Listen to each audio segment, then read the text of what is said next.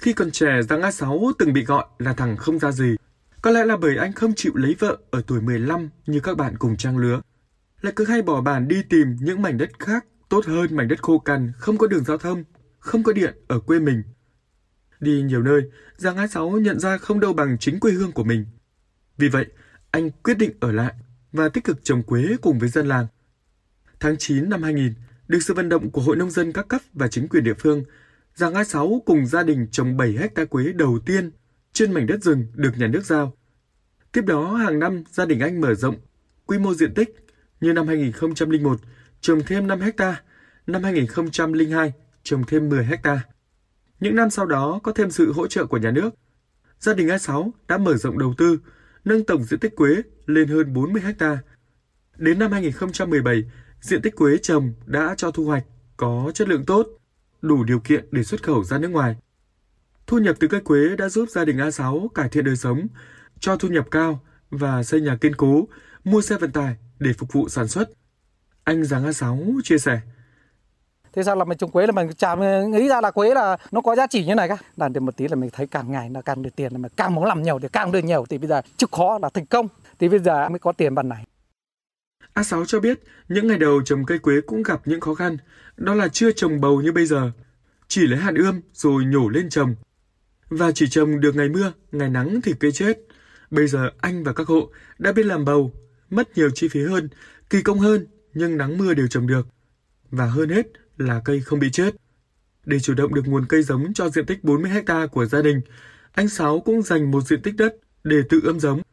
Việc tự ươm giống so với mua ở ngoài, lợi thế hơn là cây quế lên khỏe, tỷ lệ sống cao và tiết kiệm chi phí.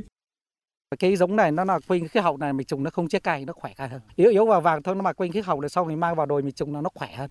Giống mình mua ấy thì nó nhà ta chỉ làm đẹp thì nó có kích thích này hay à, phân các cái sau là mình mang vào đồi thì nó nó lại yếu cay.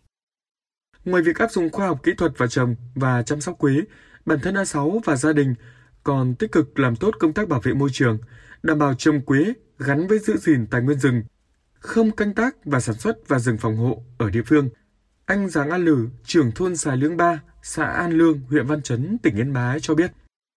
Trên uh, địa bàn thôn ấy thì uh, trước uh, thì không biết trồng cây gì cả, toàn là làm nương, cái kinh tế phát triển nó không được thấy anh sáu trồng quế được rất là nhiều bán được nhiều tiền thì lúc đấy mới biết là họp hội để đi trồng quế người dân trong thôn thì hộ nào cũng trồng được quế hết ạ ngoài tạo được thu nhập cao cho gia đình Giàng A6 còn tạo được việc làm cho 10 lao động thường xuyên với mức lương 3,5 đến 5 triệu đồng một người một tháng. Ông Hoàng Văn Cội, Chủ tịch Ủy ban nhân dân xã An Lương, huyện Văn Chấn cho biết. Thì ông ờ, Sáu này là dám nghĩ dám làm. Cái mô hình phát triển cái quế của ông Giàng A6 là một cái mô hình đáng được ờ, nhân rộng và học tập. Ờ, mong muốn ờ, cũng như là chủ trương của xã thì về phát triển cây quế này để đưa cây quế ờ, phát triển cái mũi nhọn chủ lực của xã, phát triển cái mô hình sản phẩm quế hữu cơ có thương hiệu nó có cái thu nhập cao hơn. Và hiện nay xã đang kêu gọi các nhà đầu tư và đặc biệt nhất là phát triển cái hợp tác xã tinh dầu quế trên địa bàn xã để cho bà con yên tâm sản xuất. Bằng sự cố gắng của bản thân trong lao động sản xuất và tranh thủ các nguồn vốn vay từ ngân hàng và quỹ hỗ trợ nông dân, mạnh dạn ứng dụng khoa học kỹ thuật và canh tác tập trung theo hướng hàng hóa.